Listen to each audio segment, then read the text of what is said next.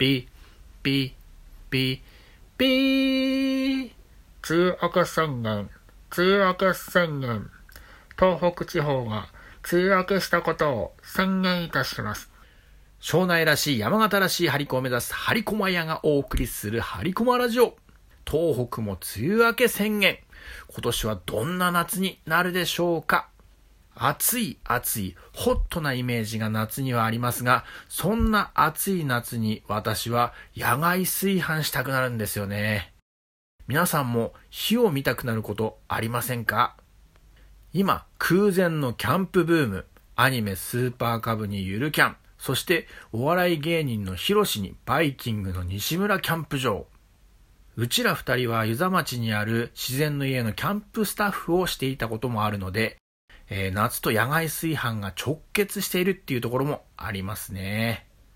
調理経験ほぼゼロの小学生とワイワイご飯を炊いたり、玉ねぎに涙しながらカレーを作ったり、どの飯が美味しくできたか食べ比べしたり、炊飯に失敗した飯にご飯を分けてあげたりしたこともありますね。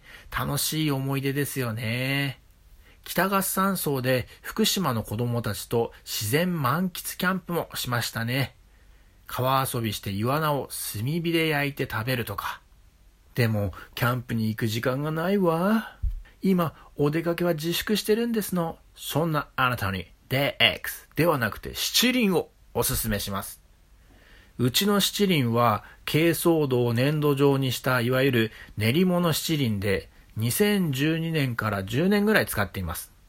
2000円ぐらいだったかな。もう何十回も使ってるので、とっくに元は取れてるはずです。バーベキューコンロは大きいですし、案外錆びたり劣化しやすいんですよね。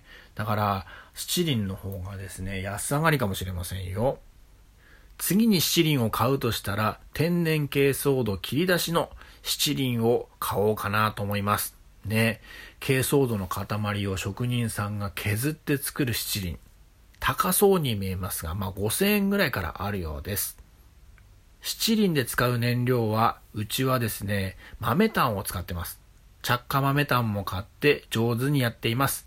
バーベキューも七輪も着火が鬼門です。素直につく時もあれば20分とか悪戦苦闘することもあります。まあお楽しみは着火の後なので使えるものは使って着火自体で悩みすぎないようにしたいですね。お肉や魚の干物を焼いてもいいですしえー、流行りのメスティンや土鍋でご飯を炊くのもいいですね。カニ穴開いた炊きたてご飯をこれまたさっと炙った海苔で食べるなんて最高ですよ。で、結構干物も高いので、ソーセージやベーコンを焼くだけでもアウトドア気分、夏休み気分を味わえます。七輪があるだけで自宅駐車場やベランダがキャンプ場、リゾート地になります。まあ、うちは張り子屋なので、張り子の型を焼くときに七輪を使ってるんです。規模は小さいですけども、陶芸の窯。気分は陶芸家です。火と向き合って真剣勝負の張り駒屋。そんな張り駒屋の張り子、夏の張り子といえば、梨たぬき。田を抜き成し遂げるの験担ぎです。高校野球、オリンピックにぴったりですよね。来年の干支の虎を含め、お問い合わせお待ちしております。今日は七輪についてお話ししました。以上、張駒屋ひろゆきでした。